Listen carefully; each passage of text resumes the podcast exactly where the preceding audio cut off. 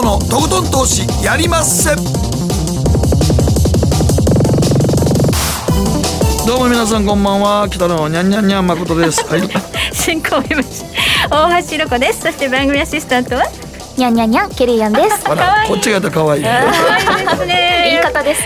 言いね言い方頑張ろう。言い方です。はいそして取り残された元インターバンクディーラー取り残された。別に乗らんでええねん。乗らなくていいです。竹内さんは乗る必要ないねん。にゃにゃにゃ竹内の家です。よ。ろしくお願いします。圧強いね圧はい。はいということで、えー、まあこのね今日はにゃんにゃんにゃんって何のことかというと一昨日が猫の日だったというこ2と月で。22日がね。はい、はい。今日の投稿テーマは、まあ、ペット飼ってますかですよということなんですが、うん。はい、今日は竹内則弘さんには為替のお話ししていただきます。はいはい。えーまあコロナ後のね。世界ですね。はい。はい。コロナ後の世界。あ、なんかいきなりテンションひょっちゃいましたね。でもにゃんにゃんに合わせてくださいね。まああの言うてみてもねあのこんだけだんだんだんだんねもうワクチンが打たれ出してるわけですから、ええ。はい、なんか日本でもまだちょっと時々なんかあのテレビとかでもあんまりあのワクチンが怖いんじゃないかという論調はやめてほしいですね。ね。あれちゃんとあのほんまに行ってもアナフィラキーショックとかあと30分ぐらいの間でちゃんと対応できますのでで今重篤な副作用って別に世界中でほとんどで言われてないので、大丈夫。でもなんかみんな微妙に日本もたまになんかすごい10万人一人ぐらいのことをちょっと取り上げてテレビで言ったりしてみんなやっぱり怖いんやと思われる方多いんですけどあのはっきり言ってお医者さんに聞くと怖くないので、はい、そう皆さなんですよね。はいということで、えー日本はワクチンこれからなんですけれども世界はもうワクチン接種が進んでいると。進んでるんですね。いろんなところにねその目を転じてみますと、いわゆる先進国だから進んでいるというわけではなくて、ではじゃあ後進後進国というかですね、新興国が進んでいるかというと、まあ一部では新興国でも始まっていまして、グローバルでこう見ますと、トップ7、8の中に新興国がいくつか入っていまして、えー、全てが先進国ではないという事情があるわけですけども、やっぱそれは国の政策とかあのワクチンの回り方とかあるいは最初に買うとおそらく製薬会社ですねそんなに高い値段で売らないんですよね。そうしたあのいわゆる駆け引きの問題というのが、まあ、多分出てるんじゃないかというふうに思います。あと日本もよく言われてるんですけどこの前新聞に出てた限りですけれどもねえ最初の価格というあとその後の価格もそうですけれども価格の決定はブラックボックスだというふうに言われてますから、おそらく、えー国によってあるいは量によっておそらく大きな販売価格って多分違ってる違と思う。んですよ違ってると思います。ということで、まあ、この辺り含めまして今日は竹内さんにコロナ後の世界を含めてお話を伺っていきます。そしてえ番組後半では総実総合研究所調査グループ上級主任研究員安田沙子さんをお迎えいたしまして追加経済対策が住宅ブームの追い風にならないわけというテーマでお話を伺っていきます。そして今日の皆さんからの投稿のテーマはあなたはペットを飼っていますか？にゃんにゃんにゃん。ちょっとテンション下げておきました。はい。ありがとうございます。下げておきました。2月22日、にゃんにゃんにゃん猫の日でした。ということで、えーペット飼ってました。っていうようなことがありましたら、えー投稿を送っていただければ番組の後半でご紹介をさせていただきます。そして今日はね月末ですね。あっという間に2月が終わりますと。はい、で11時半からはあお間違いの広瀬隆夫さんをゲストに迎えて、はい。ね、いろいろとこうまあいろいろ今後の1か月のマーケットをはい語っていただこうと思っております。はい、えーこの番組延長戦は11時30分からとなっております。今日は12時まで1時間30分お付き合いください。ではこの後誠とひろ子の週刊気になるニュースから早速スタートです。北野誠のとことん投資やりまっせ。この番組は良質な金融サービスをもっと使いやすくもっとリーズナブルに GMO クリック証券の提供でお送りします。誠とひろ子の週刊気になるニュース。さてここからは誠とひろ子の週間気になるニュース。今日一日のマーケットデータに加えましてこの1週間に起こった国内外の気になる政治経済ニューストピックなどをピックアップしてまいります。さあまずは今日の日経平均ですえ今日は484円33銭安、えー、2万9671円70銭で取引を終了しました。えー終値で3万円の大台を割れたというのは2月12日以来ということで、3万円の大台乗せてね、ちょっと地固めするかなと思ったんですが、今日あっさりと割り込んでしまいました。マザーズも結構売られましたもんね。ちょっとねちょっと今まで先行してたたグロース株が今日一気になだれ打って売られたって感じですよね。はい、そしてちょっと市場の話題はですね、あの先週2月18日と、まあ、その次ですね、え日経平均下がっている、でトピックスが前場で0.5%以上下がっているのに、のにかかわらず日銀が。買わなかった。これちょっと今話題になってますね。そうですね、今日も買ってないんですよ、これ、日経484円安なの。に、うん。日銀。これ何があったんですかね？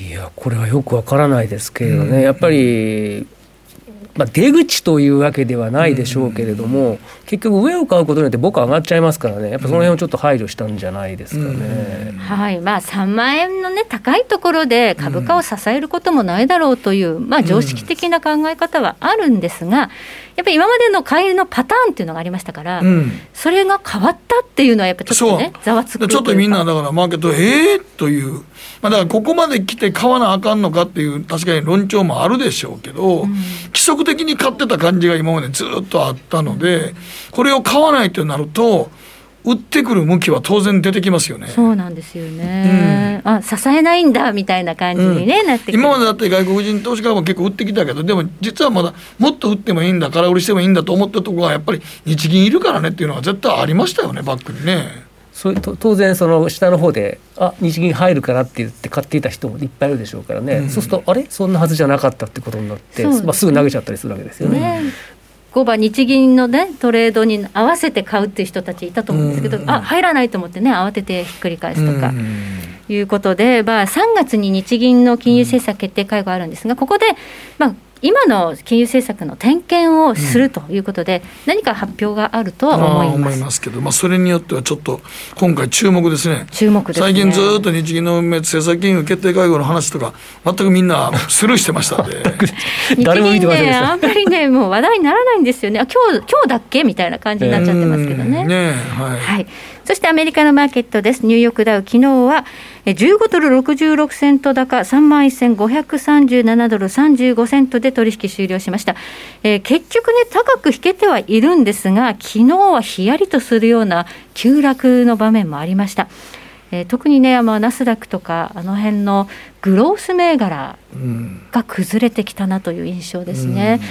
やっぱこれは金利でしょうか？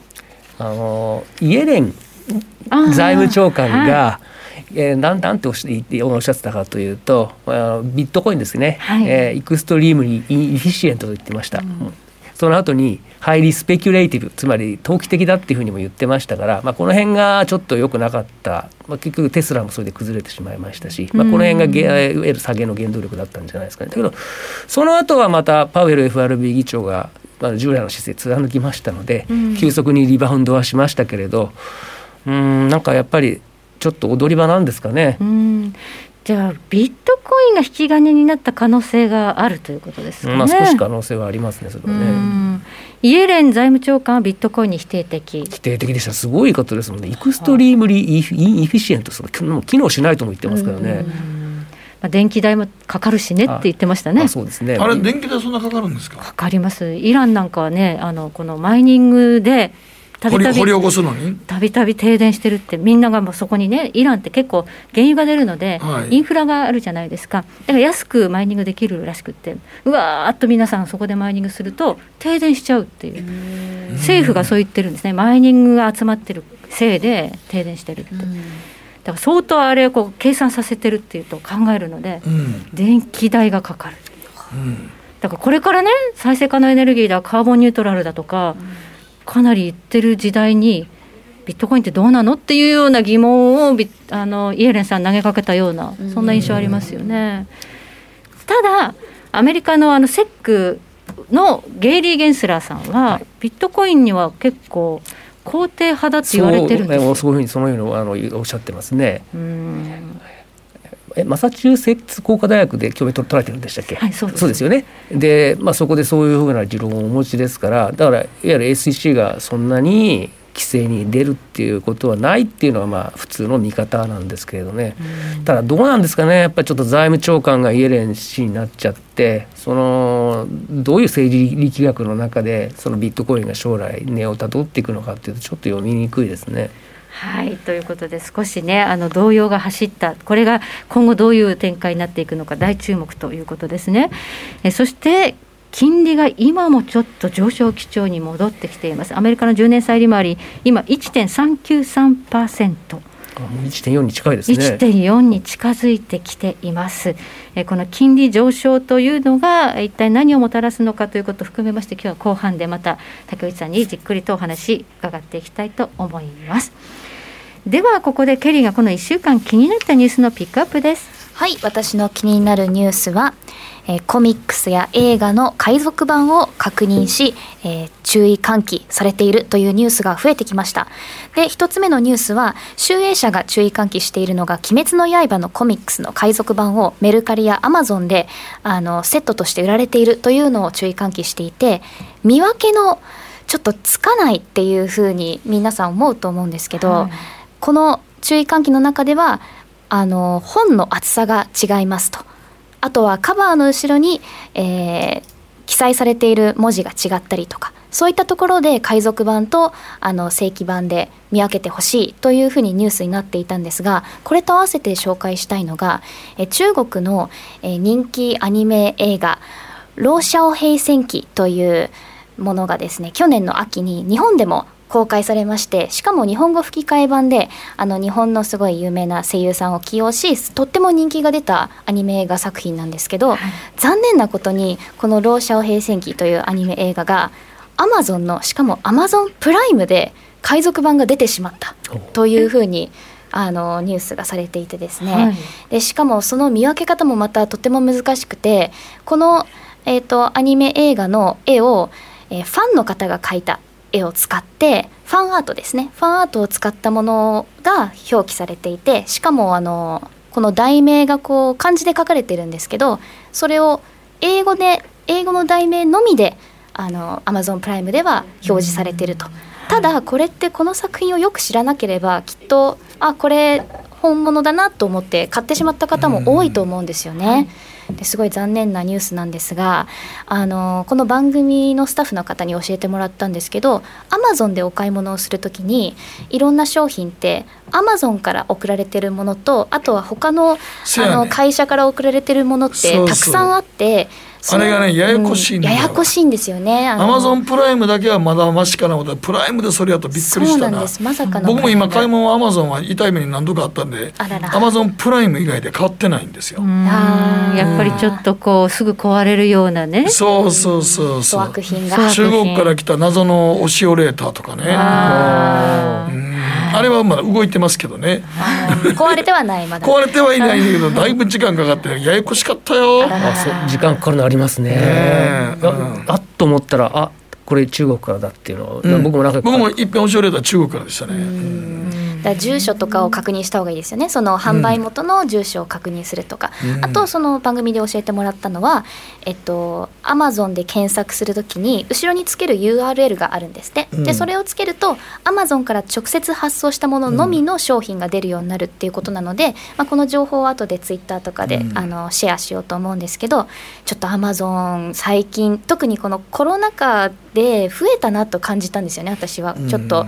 うん、粗悪品だとか、ね、海賊版だとか、うん、だから特にあのこのこの時期に通販がめっちゃねみんな買い物したから、どっと参入したんですよ粗悪品も。そうですね。そう。間違いなくそうです。マネーチャンスやと思って参入してきよったんですよ。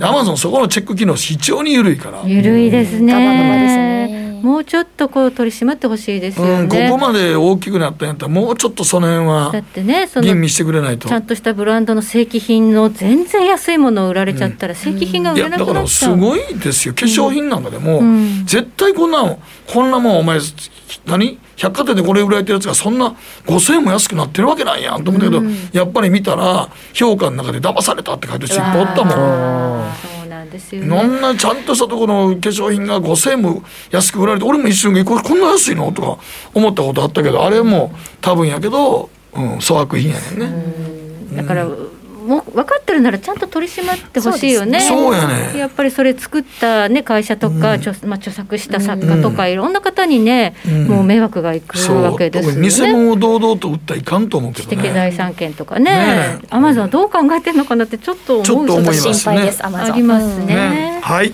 はい、えーここまで誠とひろ子の週刊気になるニュースでした。この後はマーケットフロントライン竹内さんにじっくりとお話を伺っていきます。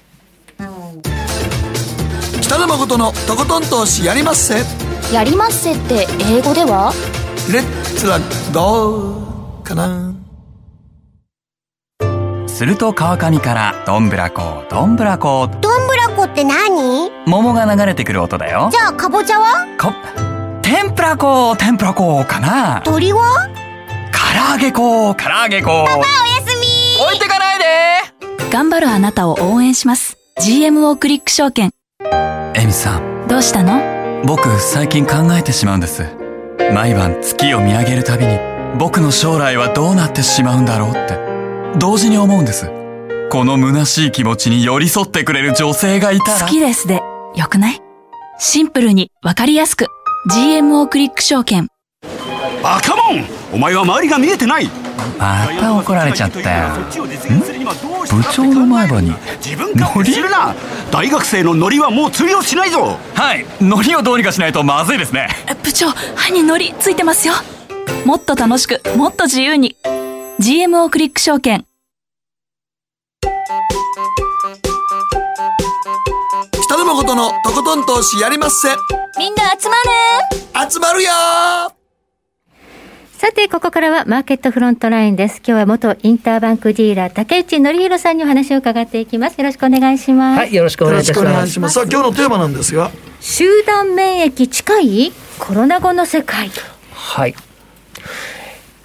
集団免疫っていうことですけれどもこれは要はですね、えー大多数の人が免疫を持ってしまっていわゆる感染症に感染しにくくなる段階っていうことをよく、まあ、え僕疫学のですね専門家じゃないんであの大きなこと言えないまあ、大体でも新聞とか報道によると75%ぐらいが大体国民が打つと集団免疫が大体完成すると言われてますけどね。75%って4人に3人ですかね。うんそうですね。えーまあ、そういうのを考えると世界で、まあ、その水準に達している国が、まあ、出てきているということで、まあ、そうするとコロナ後が少しその国から実験台となって出てくるんじゃないかなというのが、まあ、今日の論点なわけですけれども。はい。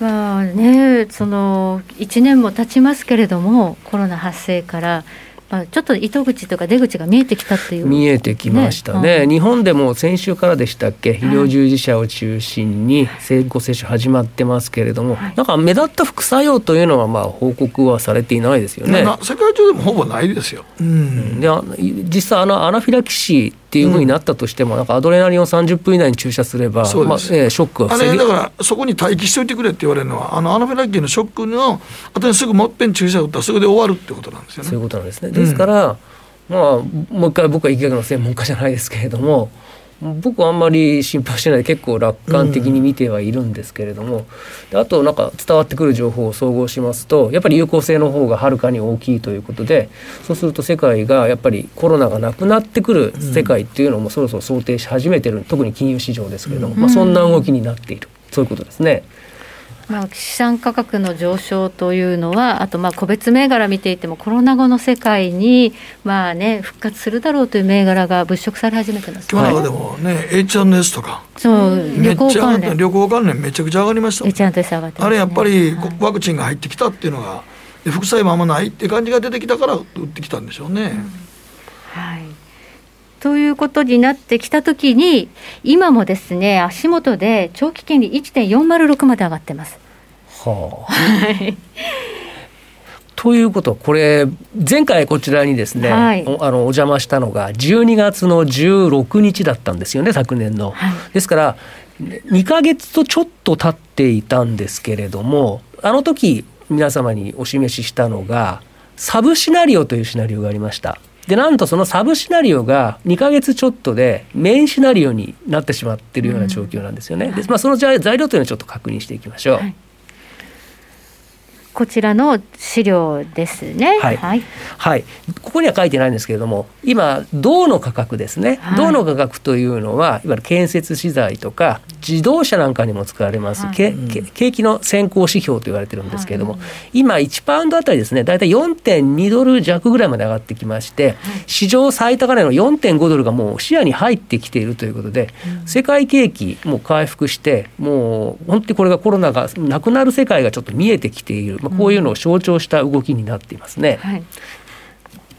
ということで資産価格、えーリスク資産の高騰だけじゃなくてこのインフレっていうことでしょうかそういう原油も高いし。原油も61ドル台を回復してきまして今足元でその10年債の金利が1.4%に乗せてきたということでだんだんだんだんインフレが目の前に迫っているんじゃないかちょっと金利を気をつけなきゃいけないんじゃないかそういうふうな機運になってきました。そうですよね、はい。インフレリスクが金利の上昇をもたらしているのではないかという見方も、心配していたのが、株高の終焉、そして株の調整、そしてドルの買い戻しということで、ドル円に関してはドルの買い戻し進んでいます。あとユーロ、スイスフランなんかは続いてますけれども、一方で資源国通貨ですね、まあ、景気の動向を受けてますけれども、あと最近、ポンドが高いですね。そうですね止まらないです。ポンド円もポンドドルも。今日ははい。150円台に乗せる台だす。と。ごいな。すごいな。そんなのしたんや。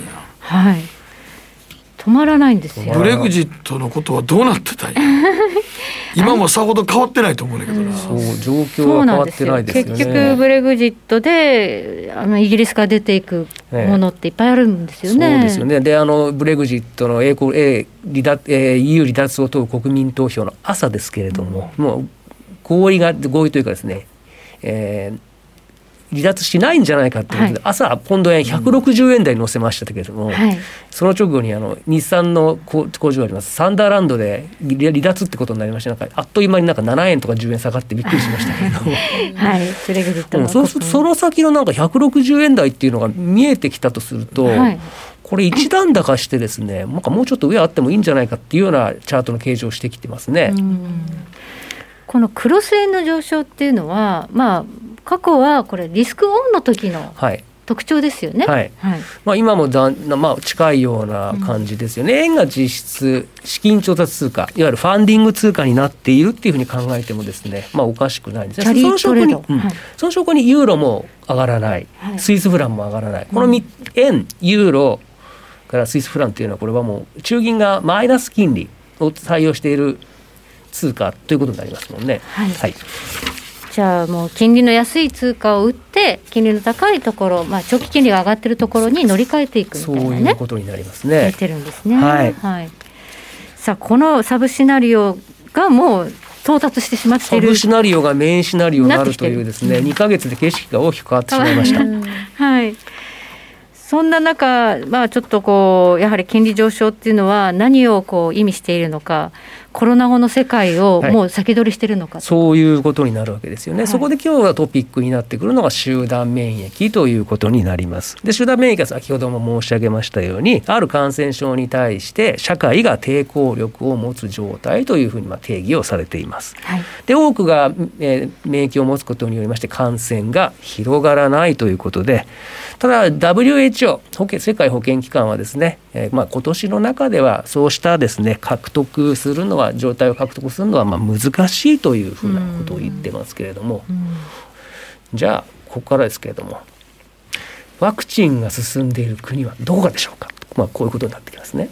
はい、結構意外な国なんです意外な国なんですねはいで意外な国なんですけれどもどこかというと、まあ、こういうのは結論から先にバンと言ってしまいますけれども、イスラエルということになります。はいはい、イスラエルのワクチン接種が世界一早いと早いんですよね。これはもうネタニヤフ首相がですね、まあ、率先して自分も接種をしていましたけれども、えー世界で一番もう早く買ったなんていうことになってあの言ってましたけれども見ての通りですけどイスラエルも今第2波の、まあ、まだ真っ只中なんですよね。で見ての通りですけどロックダウンを引いてますから一応は、えー感染者減ってきてます。ただこの影響というのがロックダウンだけではなくて、えーワクチンの影響であるというのもですね、まあ、世界中から指摘をされています。これはあのオックスフォード大学のですね、まあ、資料なんですけれども、よく使われるのはですね、えーアメリカのジョンズ・ホプキンス大はい学ということですけれども、ちょっと僕にとってはですね、ジョンズ・ホプキン大学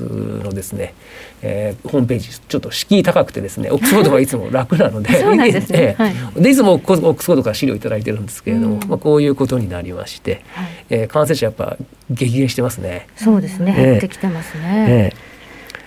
これは集団免疫獲得したって言えるんですか、えー言えるかどうかというのは、まあ、ちょっと次のグラフというのをご覧いただくことにしましょう。はい。そうしますと先ほど北野さんがおっしゃってました集団免疫というのは75%なんておっしゃっていましたけれども、えーなんかびっくりするんですけれどもイスラエルの2月20日の水準ですけれども83.4%これ100人あたりですからあすごいな。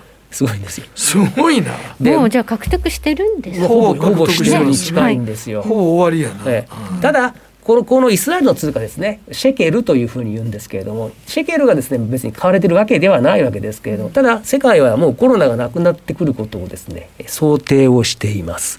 で見ての通りですけれども、まあ、その後に UAE が続くわけですけれども先進国見ると英国というふうになってますよね。イギリスだはいえ米国ということですね。で先ほど話をしあのさせさせていただいたのはポンド円が150円だと。ということは資源国通貨に比べ加えて接種が進んでいるつ国の通貨も買われている特にあとオセアニアっていうのはもともと感染者が少なかったわけですから。ニュージーランドね、えーはいということはコロナの後がもう見えてきている国はいが徐々に徐々に先行されてきているということになります。うん英国なんていうのはまだロックダウンの途中で、はい。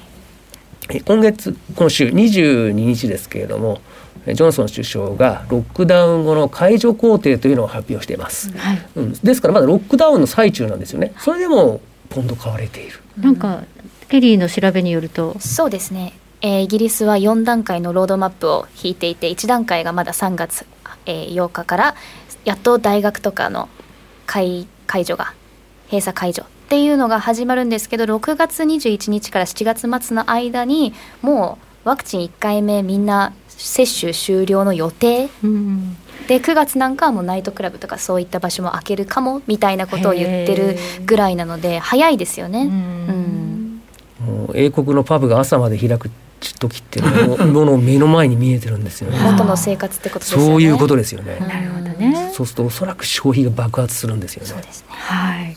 それだからを織り込んでそれでポンドは買われてるわけですか。ら、まあそういう部分もあるでしょうし今まで投資を控えてたものが本当にポンドが上がるんだったらやっぱ買わなきゃいけない、まあ、大体かあのよく買われる時ってそういう時なんですよね、ん我先に買わなきゃいけないっていう時に一番上がってしまう、ん売りたいっていう時に売られてしまう、まあ、そういうふうなですね微妙なこう需給バランスを反映しているわけですね。はい、ただこう景気が回復して正常化ということになるとどうなんでしょうこの今まで緩和マネーに頼ってきたところがあるんですが。緩和マネーに頼ってきたところというのは、やっぱりどうしてもですね、えー出口というのが見えてきちゃうんですよね。はい。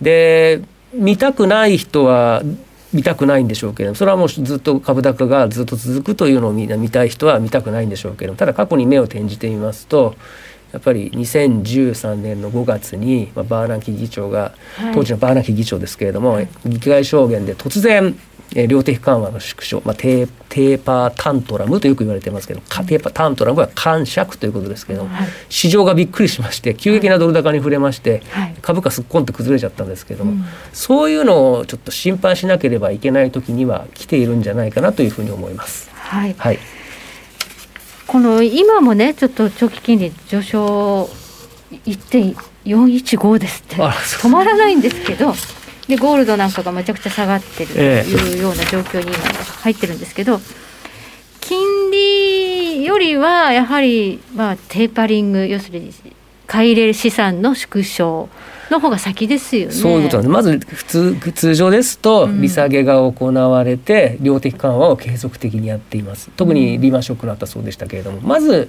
量的緩和を縮小して、うん。そして止めて、うん。でそしてから利上げに入るというこれがいわゆる引き締めの一つの工程になるわけですけれどもその第一段階ですねいわゆるテーパリングというのはですねまあ、今の状態からすると早まるんじゃないかなというのが、まあ、市場関係者、まあ、金融市場が見ている一つの新しい展開ということになります。はい、ちょっと早まりそうだという、まあ、意外とそのワクチンの副作用もなく、接種も早いという想定よりね、はい、いうことなんですね。じゃあちょっと今年のうちには今の株高っていうのは一瞬こうテーパリングということに驚いて、まあ、冷える局面、まあ、ちょっとそろそろ来てるのかもしれないですけど、まあなんかちょっと踊り場っぽいうんプラスアクションでしたけどね、この数日は。はい、はい、ただその後コロナ後の世界って長いわけですよね。はいそういうこう金利引き上げの時代にまで入っていったときに世界はどうなってるんでしょうか？世界はですね、まあ、過去の事例をちょっと検証をしていけば多分良いということになるわけですけれども、はい米国でですねえー IT バブルの崩壊というのがありましたら、まあ、2000年2001年なんですけどその後はちょっと緩和局面が続いていました。うんでず前今回ででリーマンショック後ではなくてですねリーマンショックの前ですから IT バブルの時にですね、えー利上げが行われた局面で、えーダウはどういうふうにどのように動いていったかっていうのをちょっとですね、まあ、振り返ってまいりましょう。はい、これを見ますと、はい、まず、えーこの時は F FRB はですねバーランキ議長だったんですよね。はいでバーランキ議長どうしたかというと2004年の6月にですね、えー、1%の水準から利上げを開始しまして、はい約2年かけまして5.25%まで利上げをしました。はい、その間に425ベーシスポイントですから4.25%の利上げつまり17回利上げしたんですよね。すごいなですから細かく細かくやったんですそうなんです。ですから2年間で17回ということはほぼ1.5ヶ月に1回ぐらいやってたわけですよね。ええででその時ではダウはどのように動いたとかというと、見ての通りですけれどもほとんど利もう株にとってですね利金利の上昇というのは敵なわけですけれども、やはり強い経済の下ではですねあまり影響がないんですよね。だから今度景気強かったんですね景気が強かった。で、この後ですね、えー2015年の12月から始まりまして直近の引き締め局面の時もですね、えーまあ、実は同じような構図でダウは揺るがなかったんです。うんですから、えーおそらく最初のテーパリングに近いようなアナウンスメントが出た時にはおそらく多分今回もおそらく株動揺するはずです。はい、だからその後というのはこの歴史が映しますようにおそらくまた堅調推移が続くんじゃないかなというふうには思ってます。ただ今ちょっと心配しなければいけないのはえーテーパリングが早く始まる、まあ、そういうふうなですねアナウンスメントのリスクというのには一つ気をつけておきたいところです。はいまあ、金利が上がるというのによく悪い上昇といい上昇というふうに言われますね。はい。はい。えー悪い上昇っていうのは、まあ、今もしかしたらねこの1.4まで急に上がっているというのが理由がよくわからないという時にはそうなのかもしれないんですが本当にあのフェド FRB が利上げをする時っていうのは景気がいいから利上げするわけですもんね。そういうことなんです。ですから金利が高いということは、えー要は引き締め効果がありまして余計高い金利を払わなきゃいけないわけですから、普通の企業の運営からしたら足かせなわけですよね。うんただ金利が高くても株が上がっているということはその高金利に対してですね経済耐えられるという、まあ、そういう証なわけですから、えー最初の利上げの時にはですねまた場合によっては今回の引き締め局面になった時もまあ同じ展開じゃないかなというふうに思います。はいはいということでちょっとこう総括してまとめのページも作っていただいておりますが、はい。ま、要はですね、えー利上げが始まる、まあ、かなり先ですよね。2023年というふうにですね、まあ、FRB のパウエル議長言ってますけれども、まあ、おそらくその前の段階ですよね。えーテーパリングの時にはおそらくまた今回も崩崩れるはずです、はい。ただ実際に利上げが始まった時にはまあ株価がどうなるかというとおそらくそんなに下がらない。でむしろ上がっていくんじゃないかなというふうに見ています。そして為替市場です。はい。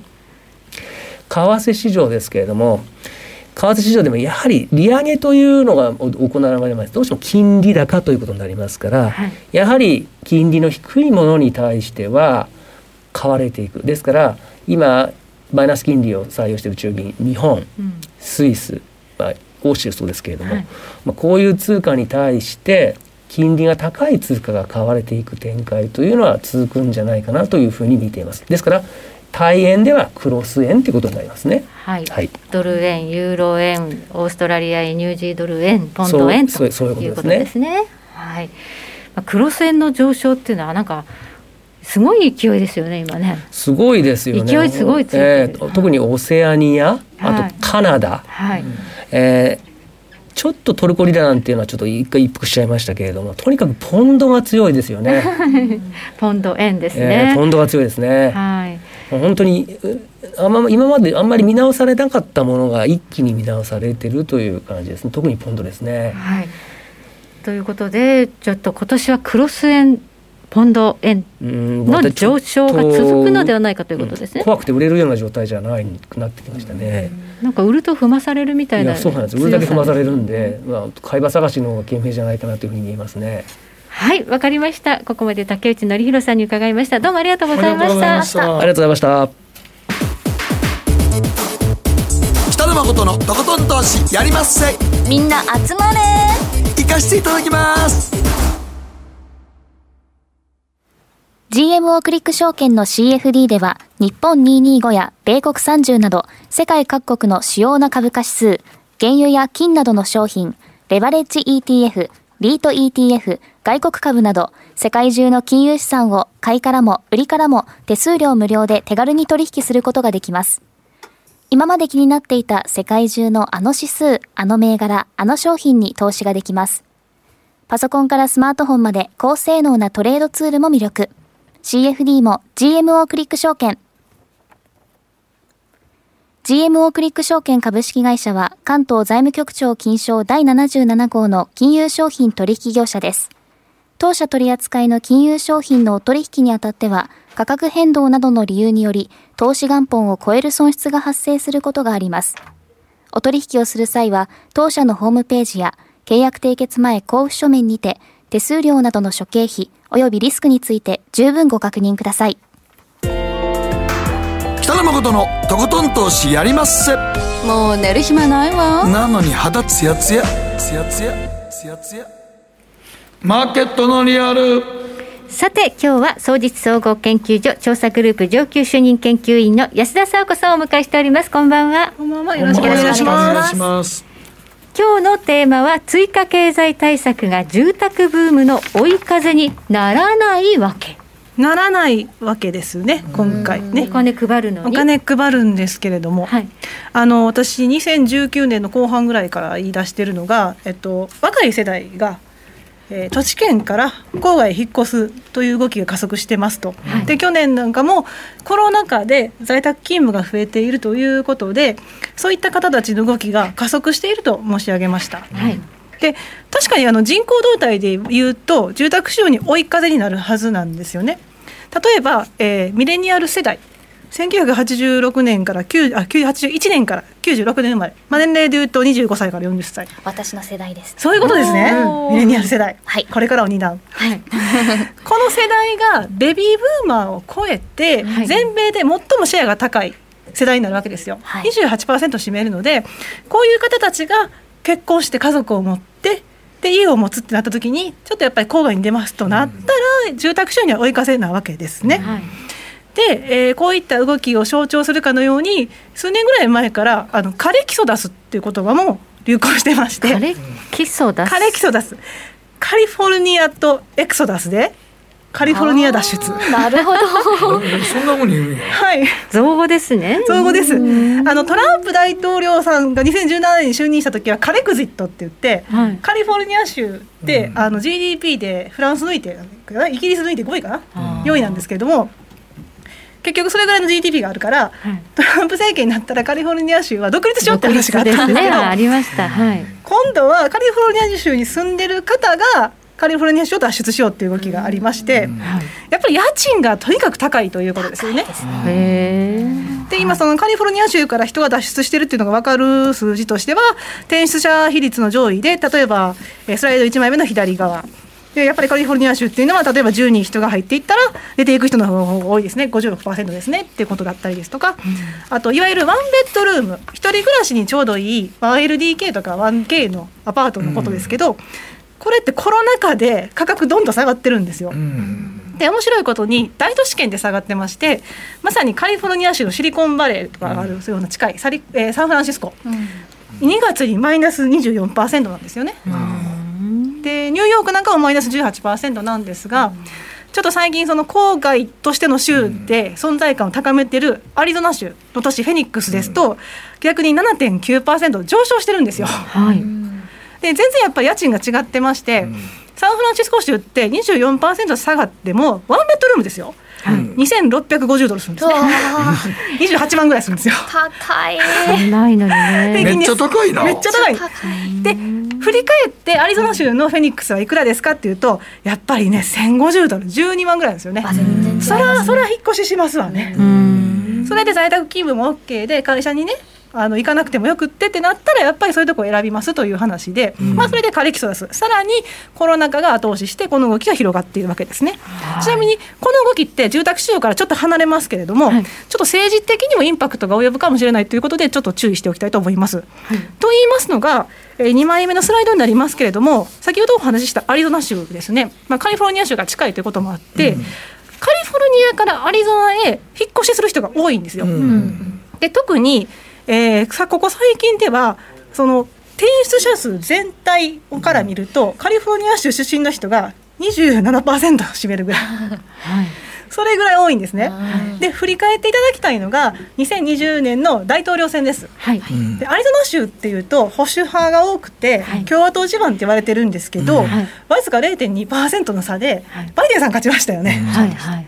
で見てみると2016年とか2018年とか割と中間選挙とかその大事な選挙大統領選とか選挙がある時にまたこのカリフォルニア州からの州民増えてるんですよね。ちょっと沖縄県みたいなことがちょっと起こってるわけですけど、まあ、こういうことが起こっているのでやっぱりこういった人口動態が変わってくると今までレッド共和党自慢だったところっていうのは変わってくる可能性がありますと。ブルちなみにパープルとか。でそれで思い出されるのが、う。んテスラのイーロン・マスクさんでね、はい。あのカリフォルニア州に住んでいらっしゃいましたけど、はい。最近テキサス州に引っ越しましたよね。うん。であの山はおそらく所得税率がゼロだからとかなんでしょうしあ。とカリフォルニア州は今でも日本で言われてますが、あのオーバーブルマイするとその分後でツケが回ってきますよねと。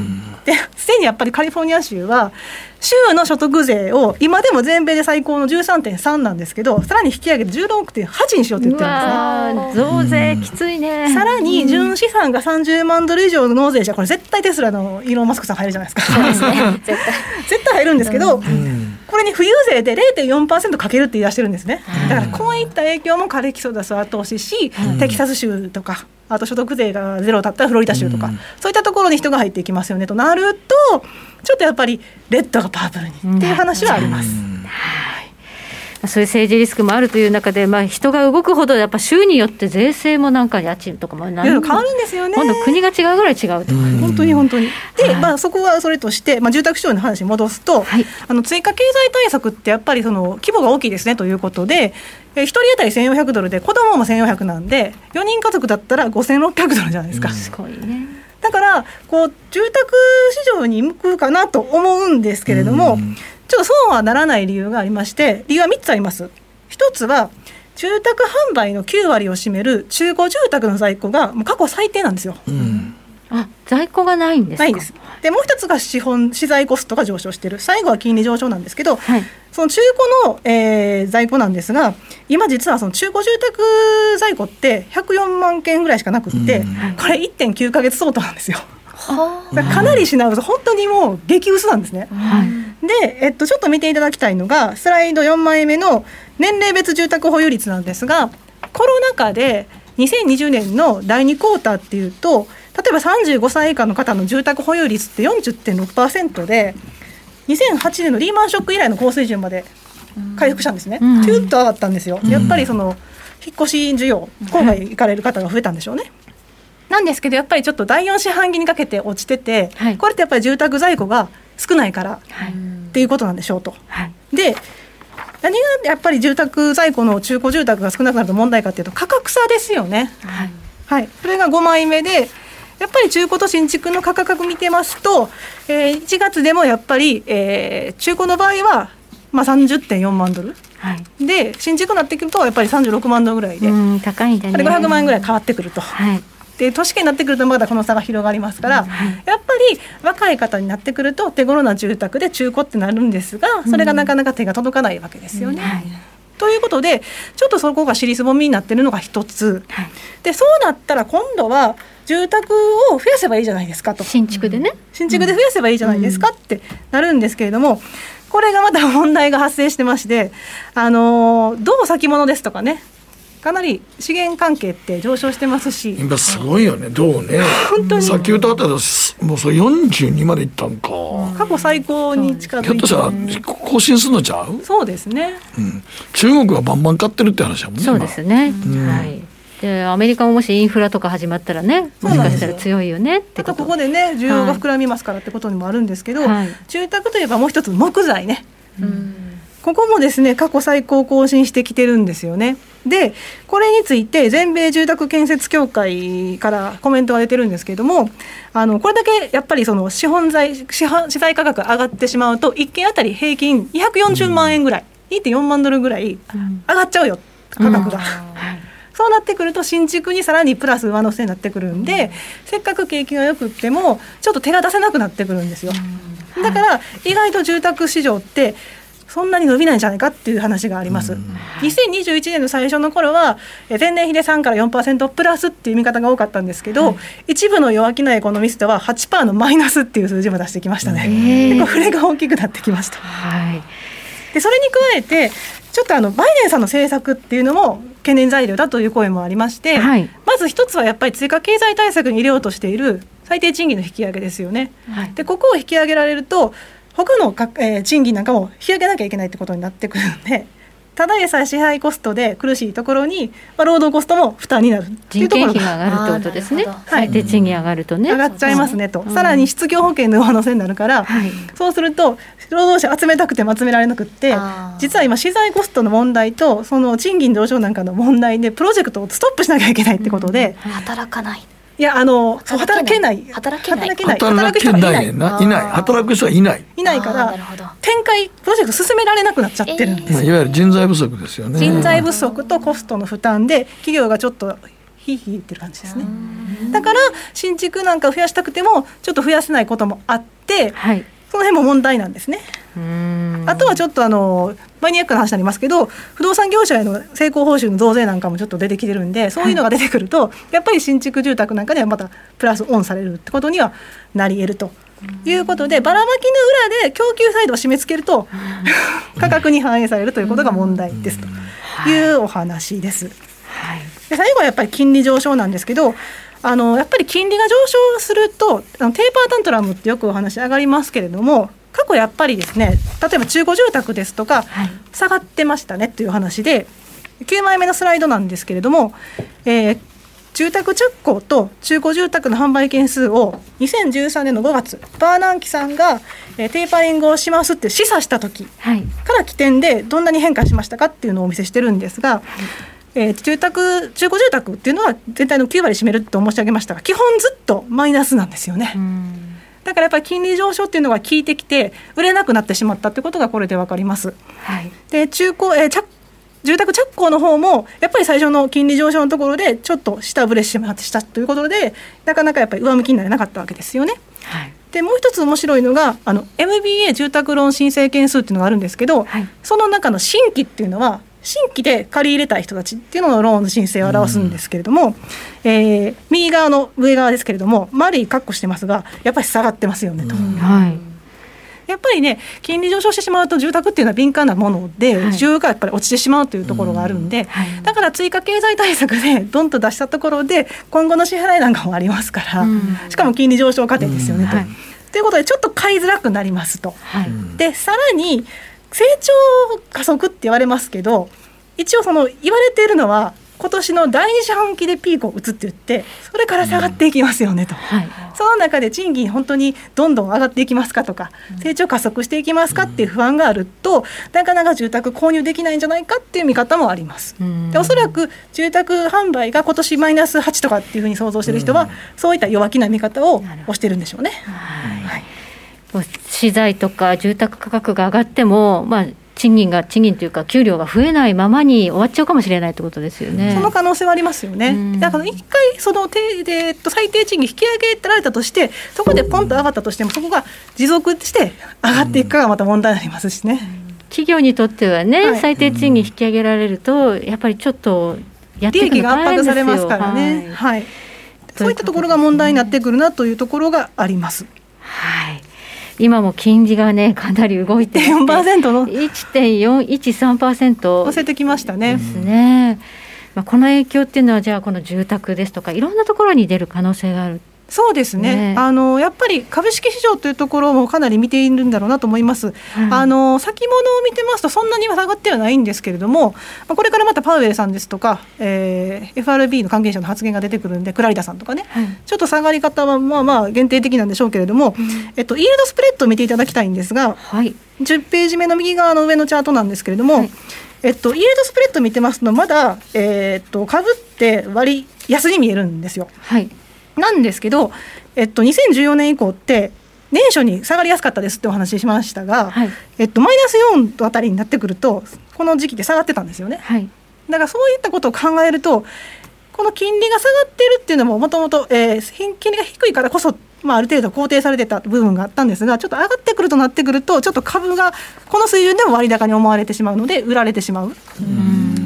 っていう可能性があるかなとは思います。あとやっぱり悪い金利の上昇っていうところですよね。はい、例えば増税とかコスト負担で、はい、それで実際に今度企業が、えー、価格上乗せできたとしても一時的であればそれは結局お給料も逆にね上乗せずっと続けられませんから、はい、いい循環にならないじゃないですか。はい、日本は日本の典型的な消費税の上げ方が そうですね。一番あかんかったやり方やね。そうなんです結局なんやかんやだってあれで景気冷やしたからね。一気に。そうなんです。アベノミクスでねガーッとガーッとみんな上がってるに時に吹かしてた時にあのままほっときゃしばらくよかったのにあこんで消費税上げますはいバーンそうこけちゃったってことになりますよね。結局こけんのよねあれ増税は本当にダメですね。ダメやね、はいええ時にもうガーッと登らしとかなあかんのにねそうそうそうそううんはいそういった冷や水になりかねないので,、で実際に PR が高いところっていうのはそれだけ成長が期待されてるからじゃないですか。でも結局金利上がる分だけその成長っていうのはどれだけペイできるんですかって話になったらそっちに変えないですよね、だったらやっぱりちょっと、きまあ、景気循環に戻すとか割安な方に戻すとかもしくはもう債券の短期に逆に現金に近いものに戻すとかね、そういった思考になっていくのかなとは思います。はい。まあ過去ね民主党政権下って結構株高が多かったんですけど、今回どうなるでしょうね。そうですね、今回はちょっとやっぱり、吹かす一方で増税が必要になってきますから、はい。あと債務上限の引き上げの問題が8月にまた出てくるんで、そうなんですね。はい。はい、で政府債務残高がやっぱりもう GDP100% 超えてくるというふうになってまして、2050年にはもう180%とかっていうのが言われてますから、そういう状況でどこまで引き上げられるのって、共和党もそれでね、どういうふうな交渉するの、民主党の保守派もそれで納得できるのっていう問題があるので、また財政リスクもこの金利上昇の一因ですから、はい。見ていきたいと思います。はい。ということで今年はこの金利にねマーケットはかなりね大きく振らされるリスクがあると。ね。大注目ということになります、ここまで安田佐和子さんに伺いました。どうもありがとうございました。北野誠のとことん投資やりまっせ。やりまっせって英語では？レッツラゴーかなあらっしゃいご注文どうぞ。うーんと大盛りラーメンにトッピングでチャーシューコーンメンマ海苔それに味玉白髪ネギねあバターとワカメも。全部のせ一丁。シンプルにわかりやすく。株式 FX は GMO クリック証券。ねえ先生好きって10回言って。それ10回クイズでしょ。いいから。じゃあ好き好き好き好き好き好き好き好き好き好き。僕も先生好き。もう。思わず笑みがこぼれる。株式 FX は GMO クリック証券。すると川上からどんぶらこどんぶらこ。どんぶらこって何？桃が流れてくる音だよ。じゃあかぼちゃは？こ天ぷらこ天ぷらこかな。鳥は？唐揚げこ唐揚げこ。パパおやす頑張るあなたを応援します。GMO クリック証券。さてここからは皆さんからの投稿のテーマを紹介していきます。今日のテーマペット。はいこちらです。中堅さんから実家が豆柴飼ってますが私が実家にいる頃から食べ物をあげたりあんまり可愛がらなかったんで懐いてくれてません。実家の玄関開けるとすぐにやってきますが私を見るとすぐにまた元に戻っていきます。嫌われちゃった。いやもう可愛がってなかったら絶対そんなもんですよね。はい。はい、にゃんにゃんにゃんさん、あ、乗ってくださいました。ありがとう。ございます。はい、我が家のアイドルは4匹の猫です。チャトラ2匹と黒猫4匹です。え4匹とも主張が激しく困っています。男の子の1匹は妻を独占しようと常に妻にピタッとガードマンのようにくっついて歩いています。オスのもう1匹は甘えん坊。ただ時々男らしく変身して私が妻に激しくおとお怒ったりすると私に向かって吠えたり舐めたりと仲裁に入ったりします。にゃんこも？にゃんこがやめろとやるんですにゃんこがやってくれるよ。にゃんこ結構やります。るみたいな、えそうなんですね。やるときやるようによっすあいつら。普段ゴロゴロしてるだけやけどそういう時はね。で面白いのがあの、メスの一匹は美味しい高級ご飯が出てくるまで要求し続け泣け泣いてくると。でもう一贅沢なのね。贅沢ですね。もう一匹は撫でるまで飼い主の前で泣き続ける。可愛いですねでもね。ですね。それぞれキャラクターが。あはい。る楽しいお家ですね。楽しい。猫飼いたいな。続いては、えー、レップハッピーさんからです。ペットというかうちの会長さんというかいますよ。大型犬。で種類はベルジアンシェパードタービッシュレンのハッピーさん。難しい名前。長いですね。長いな。12歳え先祖はヨーロッパでえ羊や牛を狼から守っていた牧場の用心棒だったと。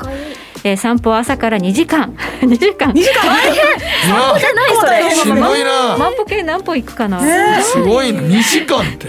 いつも公園でいろんな犬友や会う人たちにアイスを振りまきそのまま仕事へ。そうです。仕事場にもいるんです。で終わればそのままいつもの公園にこれまた犬友たちのえーミニチュアダックスとボストンテリアと遊んでまた2時間で寝る前15分散歩して私の横で寝ています。ということで。え2時間2時間。もうそうです。ワンちゃんすごいな。ワンちゃんがもう主体の生活という感じですね。あああれと一緒やね。秋田犬買うときにどんだけの土地があるかとかと同じなんですよね。山が必要なレ山がベルと。必要ぐらいのあそうなんだ。えそうそう。もう狩猟犬やからもともと。走り回るってことうね。んそうやね。しかも大きいですもんね。2時間って大変や、はい、相当運動になりますね。はい、皆さんありがとうございました。あり。がとうございました。時計の針は11時26分回っています。北野誠のとことん投資やりまっせこの番組は良質な金融サービスをもっと使いやすく、もっとリーズナブルに GMO クリック証券の提供でお送りしました。さて金利は1.415%までなんか止まらないんでなんかの19なんですかね。なんですかねそうやろなはい何か誰かが債券売ってるということだと思うんですが、はいはい、この金利動向注目です。そして今週来週の注目スケジュールということで、どんなとこに注目でしょうかイベント。ね、やっぱりビットコインに対してイエレンさんのあの厳しい発言が出てきましたけどね、はい。はい。G20 の財務省中央銀行総裁会議でどうなるかっていうのが一つ、はい。あと ISM の製造業景況指数ですけど、はい。前回あれ2011年4月以来の82とかつけてましたよね。よかったんです。いやーあのあの仕入れ価格が、そのインフレ動向のチェックだと思います。はい。良すぎるとまた金利がね上がるか。上がりますからね。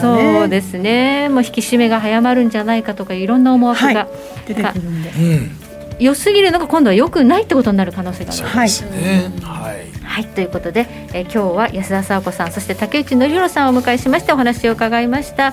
どうもありがとうございました。ありがとうございました。この後は延長戦です。実ちゃま広瀬隆夫さん登場となります。11時30分からもお付き合いください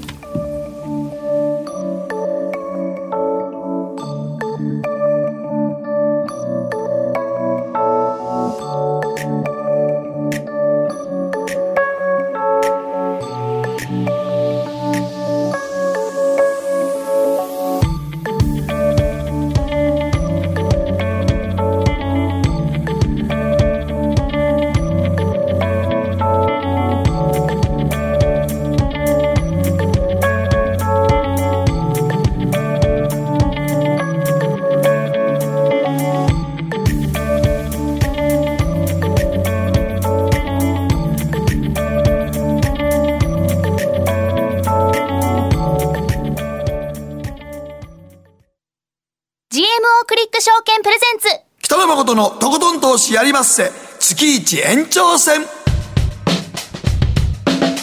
はいということでここからはとことん投資やります月一延長戦の時間でございます。はい、えー、毎月最後の放送では、えー、拡大版といたしまして11時30分から12時まで生放送でお届けしておりますが、えー、ここからはじっちゃまこと広瀬隆夫さんに電話をつなぎまして、えー、アメリカのマーケットどうなるということでお話を伺っていきたいと思います、そして後半ではまこっちゃんのコーナーですが今日はテーマ何でしょうか？今日はねあの洋上風力発電のことですね。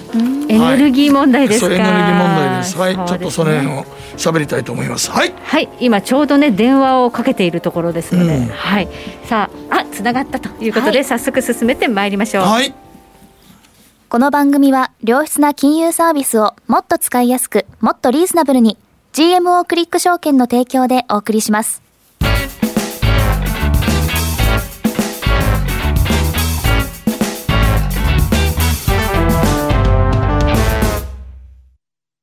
さて、ここからはマーケットホットラインのコーナーです。アメリカ・フロリダ在住、コンテクスチュアル・インベストメンツ LLC、広瀬隆夫さんと電話がつながっています。はい、お久しぶりでございます。こんばんは。よろしくお願いします。はい、あの、2月相場は難しいと前言っておられましたけども、はい。大体その通りになってきましたね。うん、そうですね。うん。今も今日も金利上がってますね。10年債利回りが1.4%に突っかけてますよね。はいこれなんでこんなに急ピッチで上がってんのか本当びっくりなんですけど。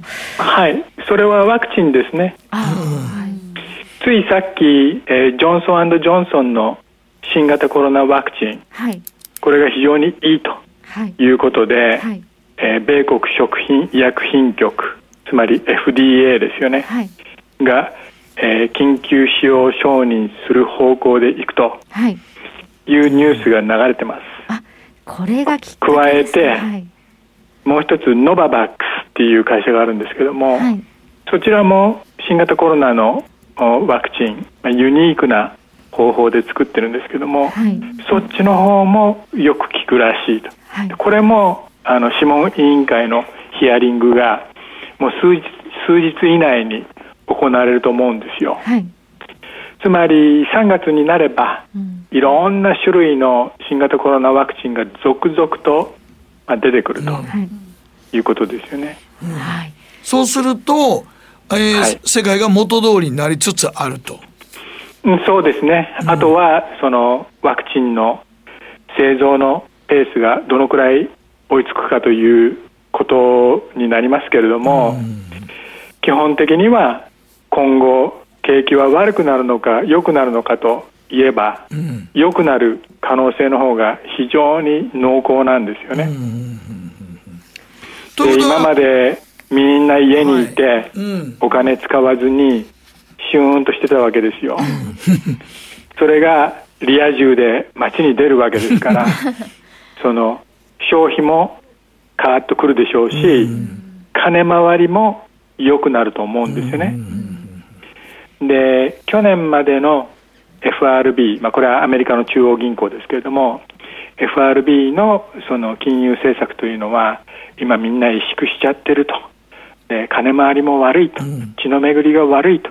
こういう時は、えー、中央銀行がじゃぶじゃぶに流動性を供給することによって、えー、経済を健康に保たなければいけないという政策がずっと続いてきたんですよね、うんうん、でももうそれやる必要ないわけですよ、うん、景気あの経済が勝手に一人で回り始めるわけですから、うんうん、そうするとそろそろ FRB はその量的緩和政策の手仕まいとかそういうのを考え始めなきゃいけない時期になるわけですよね。うん。はい、2013年だったと思いますけれどもリーマンショックの後の緩和局面からちょっと引き締めようかっていう形でですね、うん、ベン・バーナンキ議長がふっと言ったら、うん、マーケットがぐわーっと崩れたことがありましたけれども、うん、いわゆるテーパータントラムと呼ばれる事件ですけれども、今向こう3か月ぐらいがまさしくそういうことを気をつけなきゃいけない時期なんですよ。なぜかというと今回の景気のリカバリーは前回のリーマンショックの時よりもはるかに鋭角的に回復してますから、はいはい、そしてしかもワクチンができてみんな街にどーっと、うん、あの繰り出したら、うん、大変なことになっちゃうわけですよね。うん、はい、バブルみたいになっちゃいますね。あもうバブルはもうすでに今起きてますよね。起きてる。だから 今人気になってるその投資対象というのはビットコインにしても、うん、テスラみたいなものにしても、あそれから、なんだっけロビンフッド、うん、ロビンフッダーたちがあつっついてる銘柄にしても、うん、みんな金余りというものを前提としたあの投資対象なんですよ。うんこれからはそういう横着なトレードの仕方だったら儲かりません。はい、あの一つね、でも景気が今後強くなって債券市場が、はい、今、あの、景気は今後強くなるよっていうことから、チャートが、債券のチャートが10年債利回り上がっていくじゃないですか。はいはい、でも、景気良くなったきたら株価も上がるっていうことではないのですか？このもちろんそれはそうなります。はい。あのだから、金利が上がってる局面に株が上がらないというふうには僕は一言も言ってないですよ、うん、そうじゃなくて、はい、緩和から引き締めに移行するときが難しいっていう、そういう話をしてます。はいはいはい、もっと言えば、はい、あの、うん、相場には金融相場と業績相場っていうのがあるんですね。うん、で去年の3月から始まったのが金融相場ですよ。うん、金融相場は簡単です、素人でもできます。誰でも儲かる、うん、でも業績相場は難しいです、そして金融相場から業績相場に移行するときには必ず FRB の引き締めというアクションが入ります、それが2つを区分する区別する、うん、試金石になりますからね、はい、でその移行期がすごく難しいんですよ。そう、ね,、いう話をしてます。はいはい。舵取りが難しいってことですよね。そうです。で、一、うん、回それで移行できれば、うん、また今度は業績相場で業績の伸びを素直に買っていけばいいわけですよ。うん、カーニバルクルーズとか、マリオットインターナショナルとか、デルタ航空とか、そこら辺の銘柄は面白いように業績回復するに決まってるわけですから、そうですよね、素直にそれ買えばいいんですよ。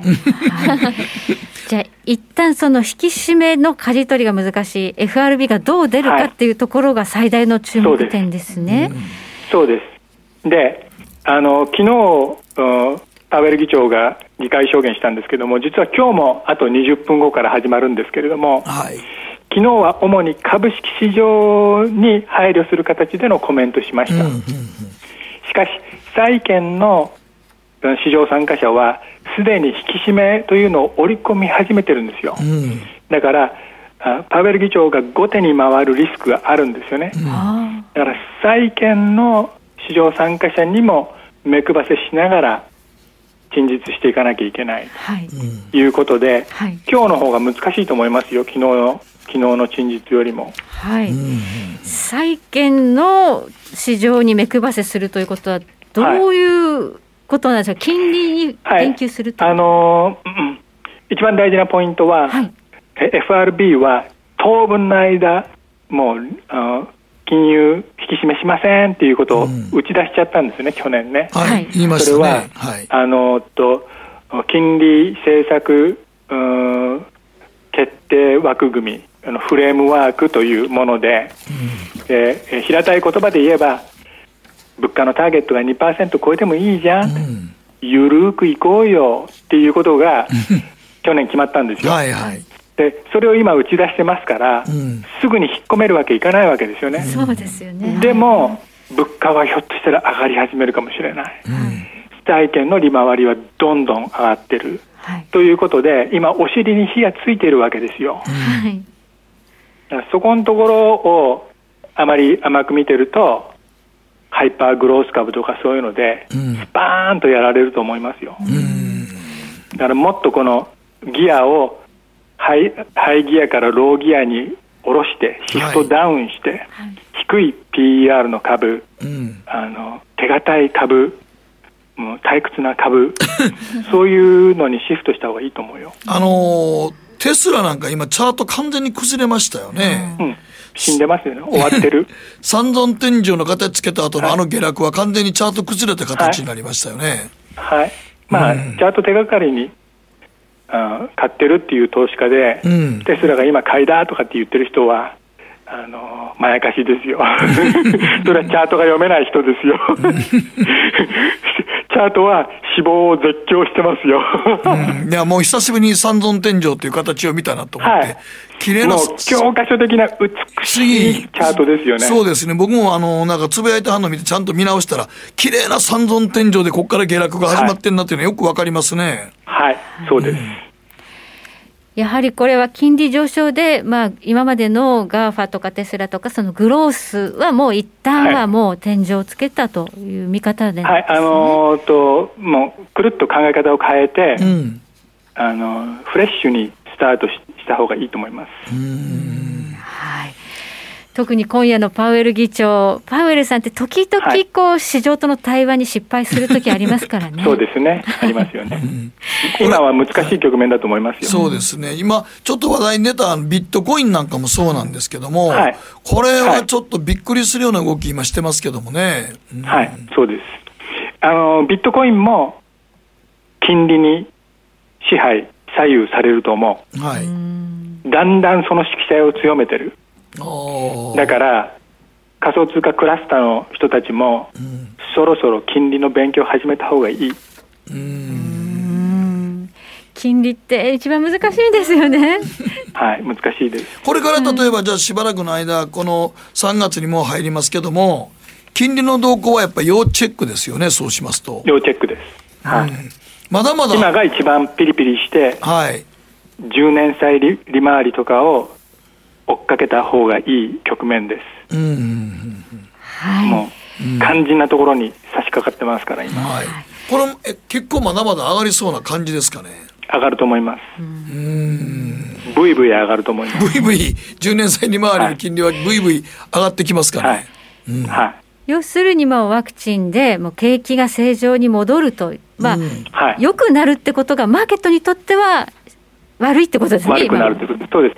だから経済は良くなるんです。経済は、景気は良くなるし、経済は良くなる。はい。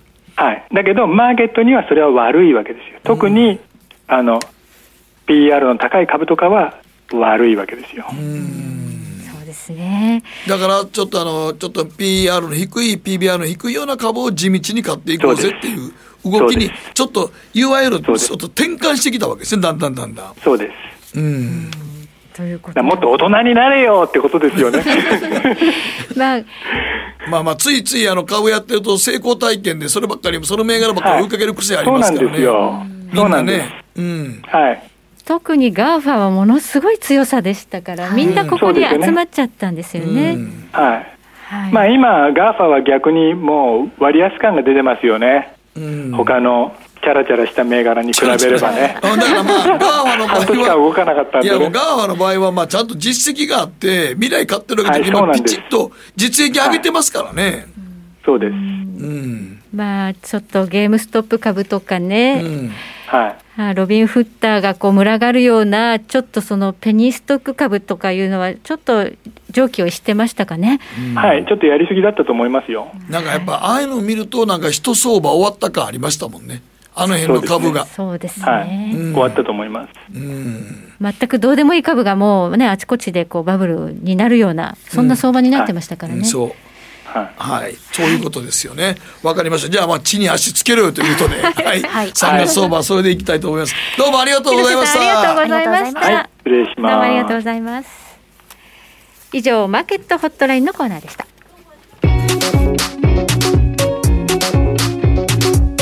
誠のとことん投資やりまっせ。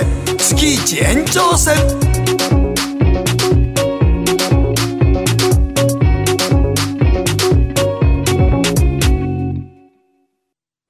GMO クリック証券の CFD では日本225や米国30日本225や米国30など世界各国の主要な株価指数、原油や金などの商品、レバレッジ ETF、リート ETF、外国株など世界中の金融資産を買いからも売りからも手数料無料で手軽に取引することができます。今まで気になっていた世界中のあの指数、あの銘柄、あの商品に投資ができます。パソコンからスマートフォンまで高性能なトレードツールも魅力。CFD も GMO クリック証券。GMO クリック証券株式会社は関東財務局長金賞第77号の金融商品取引業者です。当社取扱いの金融商品の取引にあたっては価格変動などの理由により投資元本を超える損失が発生することがあります。お取引をする際は当社のホームページや契約締結前交付書面にて手数料などの諸経費及びリスクについて十分ご確認ください。北野誠のとことん投資やりまっせ。月一延長戦。さて、ここからはやりませんマンスリーニュースのコーナーです。さあ、今月の注目トピックは？はい、えー、今日出てきたばっかりなんですが、東芝とあのアメリカの GE がですね、洋上風力発電の基幹設備を共同生産するという。そんな時代ですか。提携交渉を進めてることになったんですけどもね、はい、はい、まああのちょっとねこの洋上風力発電も、まあ、ヨーロッパや中国勢が先行しててあんまり日本ってあんまりそっち行ってなかったんで、うん、今回あの菅総理菅政権になってやっぱりちょっとね世界標準に合わせていこう、合わせていこうって言って CO2 削減していこうということなんですけど、はい、あのあんまり皆さん知られてないと思うんですが太陽光発電もあんまり安定してないんでね日本は。あまあだってお天気次第ですから、ね、お天気次第なんてもう一つが、うん、日本って台風が多いのであであとあんまりあの日本全国のニュースになってないけど意外と地方ニュースでは太陽光発電が台風が来てあのなんですかね土砂崩れ起きてあのやっぱり太陽光発電ってやっぱ山削って平らにしてやりますので、はい、そこのところら辺の木とかが全部やっちゃったら、土砂崩れ起こしたりとかそれから水をためれなかったりしてえらいことになってたりとか意外と地方ニュース見てると結構多いんですよ。山ってその木がねその根を張って大地を固めてくれているっていうのがありますから、うん、それがなくなっちゃうともろくなりますよね。そうなんです、うん、だからそういう意味で言うと太陽光発電であの日本の火力発電をやめて太陽光発電とかでそんな賄えると思えないと思うんですよね、うん、だから多分この日本が遅れてるからまあ安倍あの菅政権もこのいわゆる排出ゼロを目指すということでこっちに力入れてこっちに多分予算組み切れてきてるんですよだんだん国自体が。はい、ということで、まあ、またね、その大手と大手の日,、日米の。ただまあ、東芝の場合は一度、アメリカで原発買って大損してるという。ウェスティングハウスを買収してそ,、はい、その後ものすごい赤字9000億ぐらいの赤字をそう何にも何にももうほぼほぼしないまま終わりましたかね、あれ。えー、そうだったね。で、それの失敗がちょっと頭をよぎったのか、今日の株価はちょっとより点で、はい、マイナス45円の3455円ということで、まあ、下げて終わったんですが、今日はね、まあ、全体的に GM 悪かったと。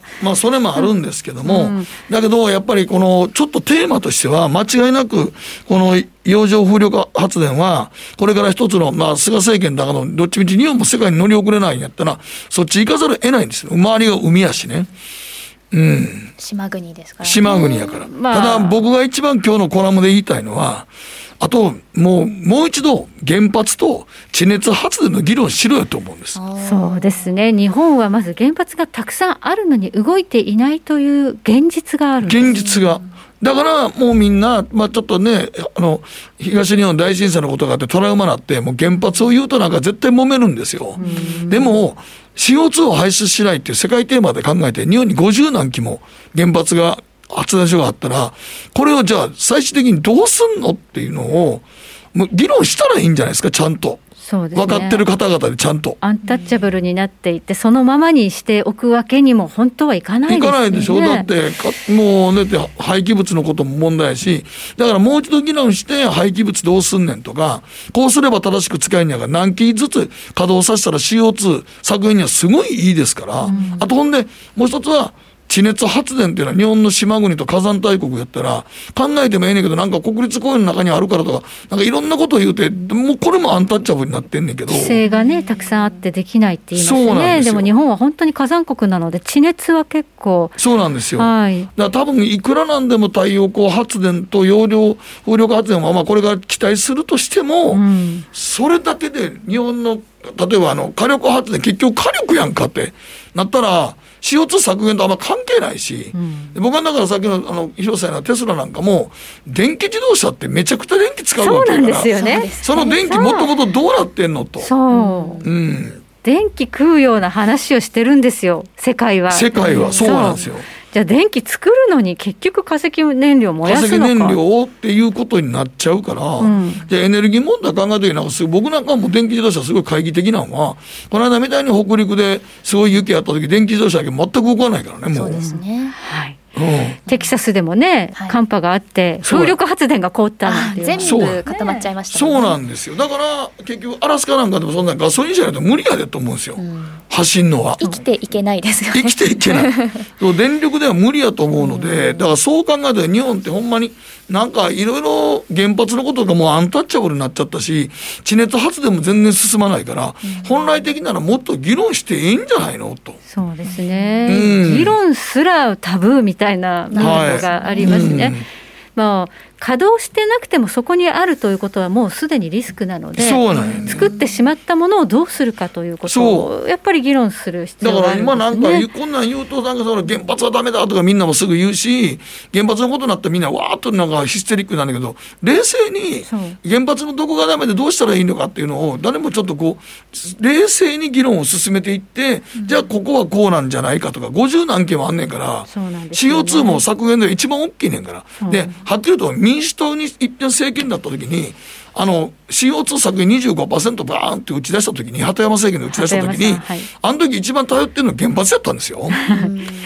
なんか自民党が原発推しで民主党が原発推しじゃないみたいな言い方イメージ持ってる人だけどもともと最初は原発推しはめちゃくちゃ民主党も推してたんですよ。そうですね。鳩山政権の時は。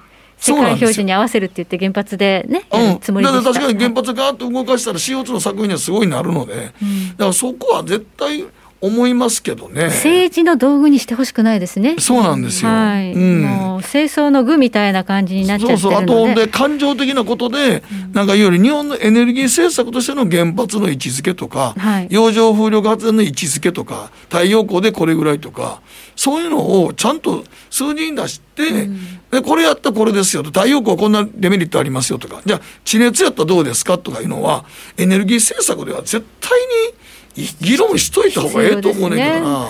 はい、もうヨーロッパと中国はねそれが進んでいてアメリカもいよいよトランプさんからバイデンさんに代わって、それを進めるとなった時に日本がどうするのかっていうのがはっきりとしないっていうしのね、ない。そうそうそうそう。やるっていうのは分かってるんですけど、ん。何をどうするんだと。ただ世界基準やからみんなに合わすって言うねんけど、日本の島国行かすんやったら地熱発電なんか絶対ええと思うねんけど、そこのだからメリットと金の使い方とかもで地熱発電とか、まあ、洋上風力発電もすると地方再生にはなるんですよね。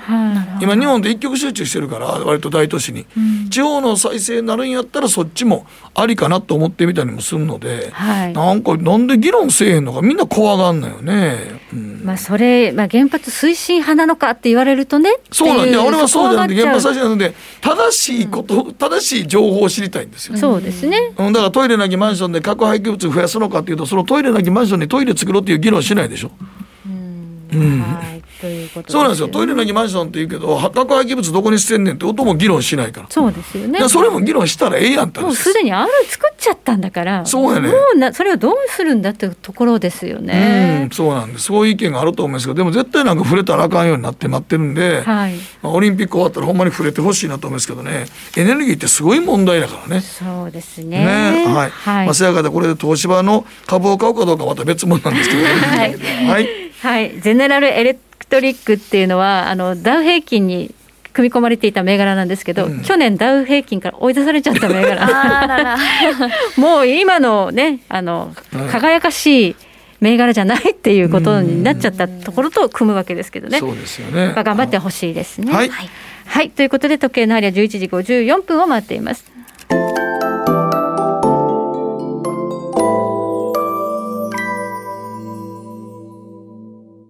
さてそろそろお別れの時間が近づいてきました。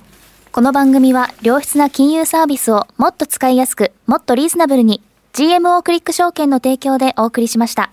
はい、今10年債は利回りは？1.422%で高止まりです。まあ、今夜またパウエルさんが話しするということもあって、うん、まあ一応よまだ株の方は踏ん張ってるっていう感じみたいですね、うん、ダウ平均今76ドル安ということですので、うん、まあ本来だったらこのぐらい上がったらもっとね株崩れちゃうかなっていうふうに心配するんですけど、まあ、パウエルさん待ちなんでしょうかね。っていうのでまあパウエルさんもうちょっとちゃんと市場と対応するだろうということの期待もあると思います期待もあるということで、うん、なんとかかろうじて今、うん、まあ、いきなりまた今日なんか言うてあのねパウエルショックとかないと思いますけど。そうなんですよね。過去にちょっとパウエルさんが話すたんびにマーケット下がるみたいなパターン、うん、結構繰り返した。結構繰り返したんで。ねあんまり対話のうまい人ではないっていうイメージが印象がありますけどもね。ちょっとでもなんか今日話聞いててポンドポンドが強いんや強いんですよ。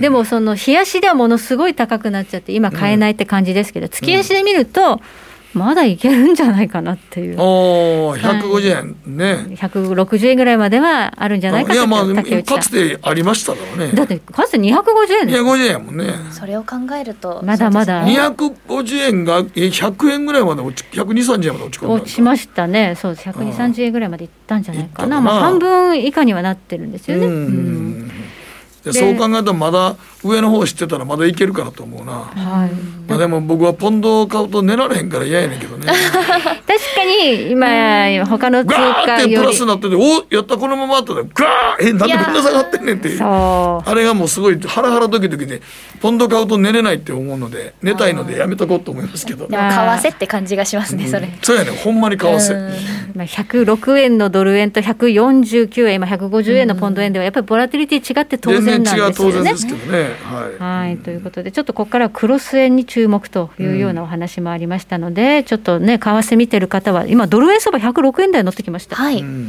まあ一応金利がねアメリカの金利上がってるので、ドル買いになってるという、まあ、そういう見方もできますけれどもね。さあこれがどうなっていくのかというそうですね、まあでもちょっとしばらくは広さの話聞いてると、まだ10年債の利回りの長期金利上がりそうですね。うんこれね、どこまでいったら本当にその FRB がどう対処するのかっていうそう、まあ、そこの、まあ、だから一番難しいのは舵取りでしょう舵取りでしょうね。だから景気を冷やさず、株式市場も冷やさずっていうことですよね。うん、そこの舵取りの金利の上げ方とかはどうしていくのか。でも、金利を上げるっていうことになったら、また絶対動揺しますからね。そうですね。うんということで、まあ、銘柄の物色の対象というのをね、ちょっとこう、頭スイッチしておくべきという時に来たんじゃないかなと、そうですね。いうふうに思います。はい、ということで、延長戦まもなくお別れのお時間ということで、はい、最後までお付き合いいただきまして。どうもありがとうございました。おやすみなさい。